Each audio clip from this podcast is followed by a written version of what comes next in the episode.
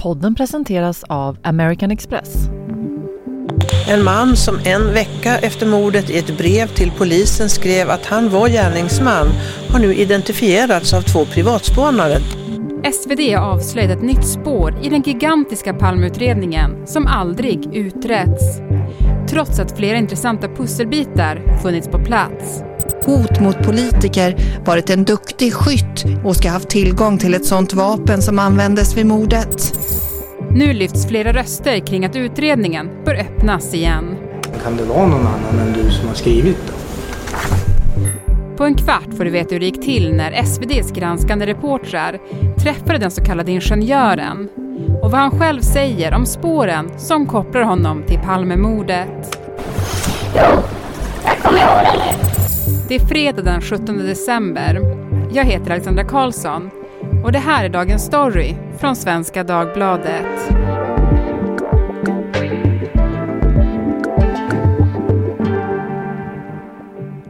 Frida Svensson och Mattias Ståhle, granskande reportrar här på Svenska Dagbladet. Ni kom igår med ett avslöjande om ett nytt spår i Palmeutredningen. Hur kommer det sig att ni började undersöka det här?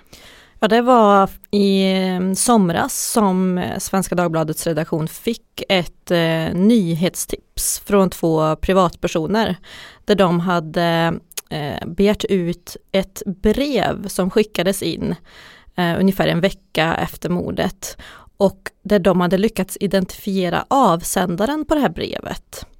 Det var alltså ett brev som skickades in en vecka efter mordet på Palme och som innehöll två tomhylsor av rätt kaliber, alltså 357 Magnum. Ja, men vad stod det i det brevet då? Ja, det här var alltså ett maskinskrivet brev eh, där brevskrivaren tog på sig ansvar för mordet på Olof Palme. Och den här mannen kallar ni för ingenjören och vi ska prata mer om honom strax. Men jag tänker, Palmeutredningen är ju nedlagd och ändå kommer det nya spår. Det kanske folk reagerar på? Ja, det kastar väl beslutet att eh, stänga utredningen i, eller det sätter väl det beslutet i lite konstig dager. Därför att eh, de uttalanden som har gjort från, eh, från åklagarsidan låter ju antyda att man har vänt på, på alla stenar som finns i den här utredningen och nu finns det ingenting mer att, att utforska. Och det här spåret då som, som vi skriver om nu tycker jag är ett ganska tydligt bevis på att eh, här finns visst saker att, eh, att utforska. Det finns spaningsuppslag som man har lagt åt sidan för att man inte kom vidare med och som det fortfarande går att arbeta med. Då lämnar jag över till eh, Christer Petersson. Varsågod. Tack. God morgon. Det var dagen som svenskarna hade väntat på i 34 år.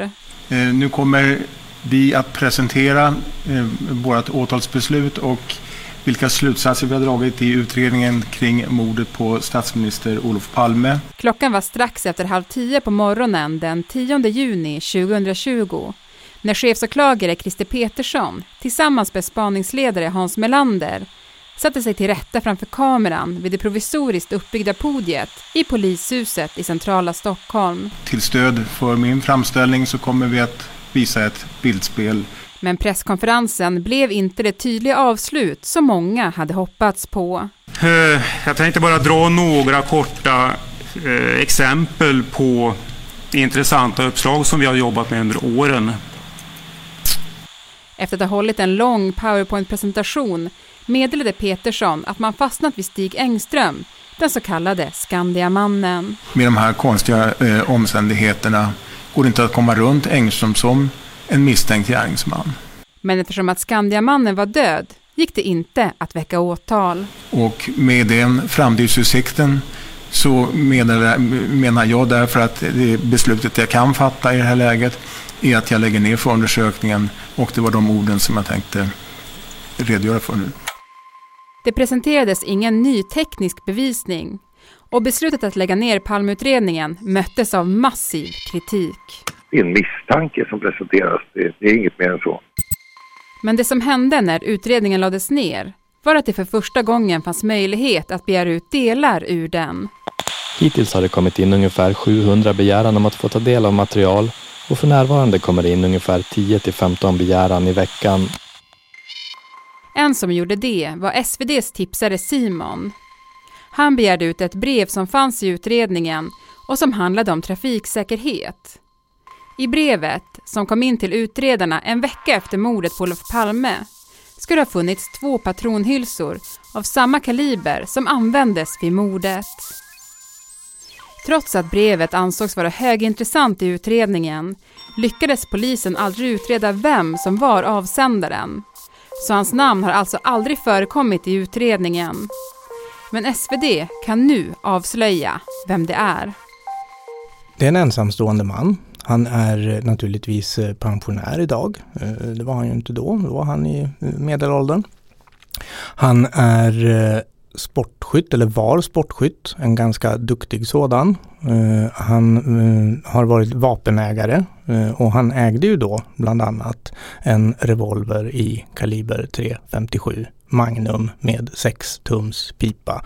Det vill säga exakt den sorts revolver som polisen tror är den mest sannolika. Det var den här typen av vapen som användes. Ingenjören är också en person som, som har ett mångårigt eh, brevskrivande bakom sig. Eh, han drivs väldigt stark, starkt av en viss politisk eh, fråga som handlar om trafiksäkerhet.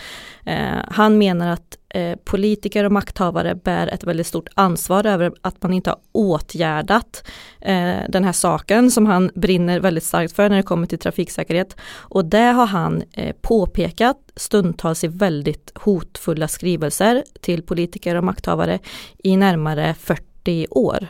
Eh, han är också dömd för eh, brott mot knivlagen för att han har gått runt beväpnad bland människor.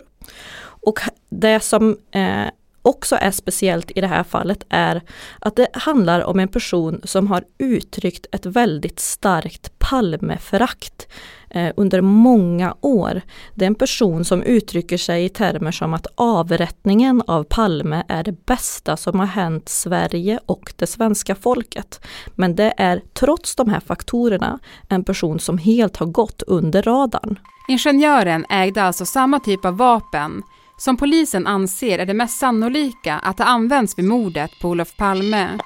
Med största sannolikhet så är det en pipa som är minst fyra tum. Polisen har dessutom haft ingenjörens vapen i beslag. Det var i samband med att han dömdes för brott mot knivlagen 2006 som polisen ansåg att han inte längre var lämplig att vara vapenägare och de beslagtog då hans Magnum-revolver. Men trots att man i Palmeutredningen samtidigt la stora resurser på att söka upp och provskjuta samma sorts revolvrar provsköt man aldrig ingenjörens. Trots att polisen alltså hade det i beslag i flera år. Jag och Mattias eh, såg det som en av våra främsta uppgifter under den här granskningen att ta reda på vad hände med den här revolvern som polisen beslagtog. Vi gick in med föreställningen, föreställningen att den kan ha förstörts, för det är inte ovanligt att så görs. Men då fick vi uppgiften att man eh, sålde det här vapnet vidare till en eh, vapenhandlare i Småland 2012. Eh, så eh, polisen hade, eller myndigheterna hade tillgång till det här vapnet i sex års tid. Och sen eh, när det hamnade hos den här vapenhandlaren och vi kunde ta reda på vilken vapenhandlare det var, så ställde vi såklart frågan, vad hände sen?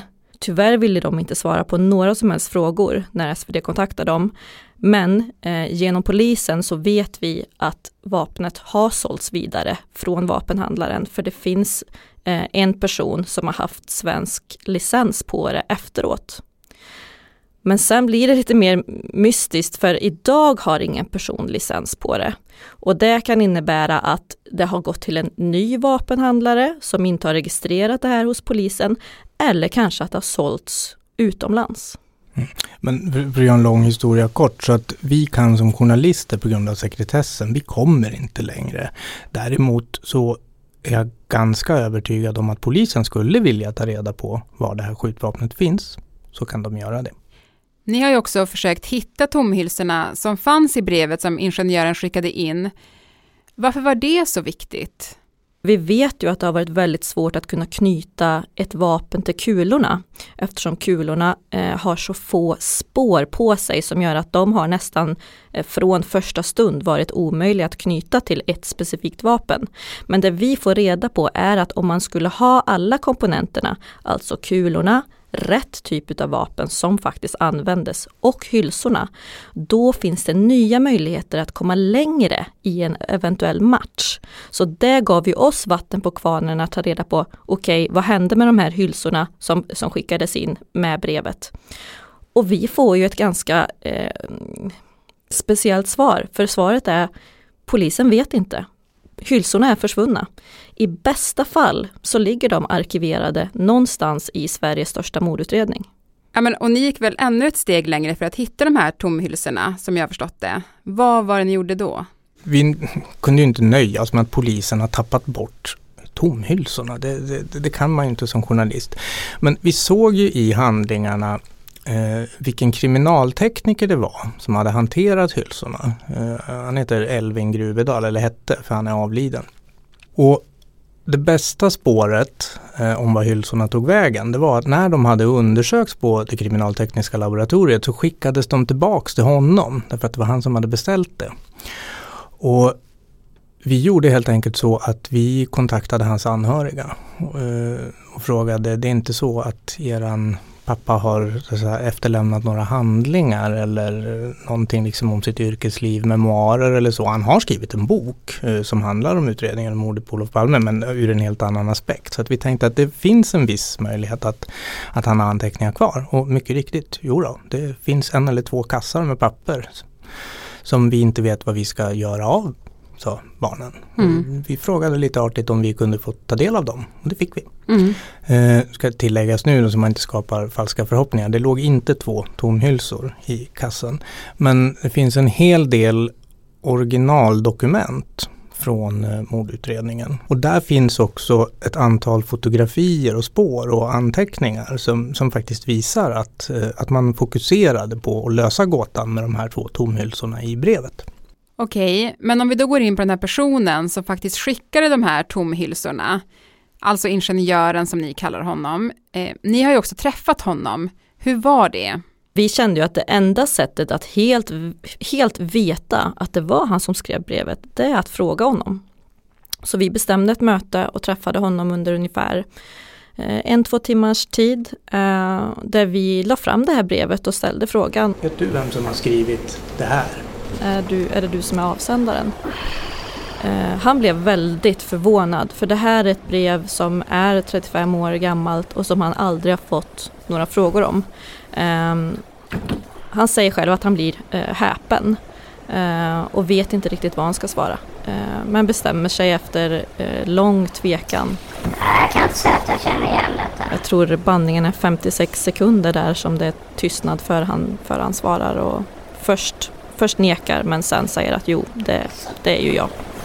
Jo, jag kommer ihåg det nu. Det är, det är förmodligen jag som har skrivit Och så frågar vi, ja men vad, det fanns ju inga spår på de här tomhylsorna. Gjorde du något för att, för att undvika det? Och då berättar han ju hur han försiktigt eh, putsade dem med stålull för att det inte skulle vara några fingeravtryck på dem och så. Um, så mötet tog ju en, en intressant eh, vändning där såklart. Eh, sen frågar vi ju den uppenbara frågan eh, om han sköt Olof Palme, vilket han nekar till. Mm. Han menar att han inte har eh, den läggningen, eh, att han inte är en våldsverkare eh, och att han var tillsammans med en kvinna den här aktuella mordkvällen vi har kontaktat henne och hon eh, säger att det var så att de hade en relation men hon minns inte om han var hos henne den här kvällen. Eh, så det finns ett frågetecken där. Det här är ju väldigt intressant att lyssna på och jag tänker, vad säger de som har varit med och utrett Palmemordet genom tiderna om det ni nu kan berätta om ingenjören? Vi har ju också intervjuat före detta palmutredare Eh, bland annat Lennart Gustavsson som var del av Palmeutredningen i 33 år och har hanterat mängder utav tips och uppslag. Han är ju en utav tre som, som tycker att eh, SVDs granskning eh, återigen visar att man bör hålla den här utredningen eh, öppen. Den, ska, den, den här personen är så pass intressant att han har en förklaringsbörda och borde höras. Det beskedet som vi har fått av chefsåklagare Christer Petersson som ju har mandat att öppna den är att det här inte eh, räcker. eh, och att den ska eh, fortsatt vara stängd. Mm. Man kan ju egentligen ganska lätt sammanfattat, om Christer Petersson ville det skulle han kunna öppna utredningen igen, åka och förhöra den här personen och sen kan han faktiskt stänga den igen om han vill. Mm. Men jag tänker, jag tänker att kanske en del som läser om ingenjören eh, kanske tänker att ja, men det är ett spår av många i utredningen genom, genom tiderna och liksom, varför ska man öppna utredningen igen bara för det här?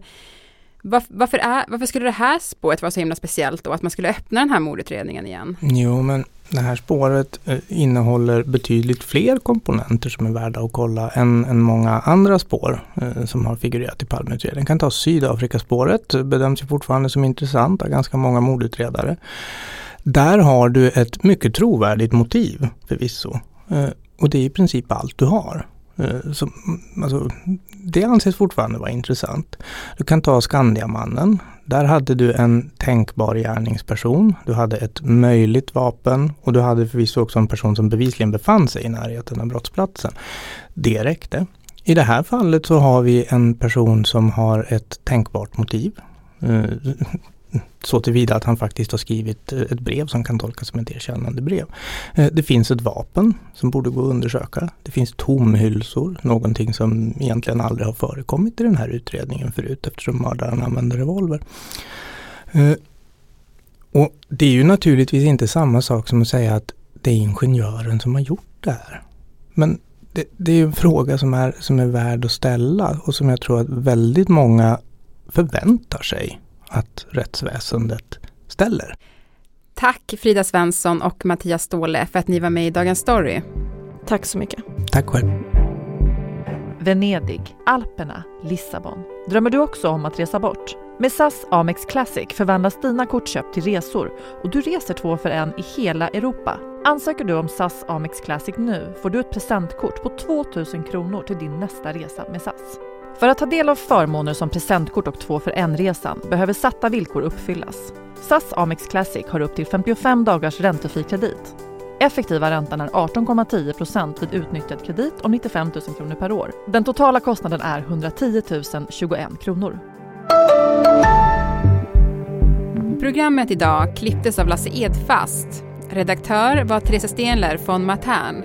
Och jag heter Alexandra Karlsson. Vill du kontakta oss så mejla till dagensstory.svd.se.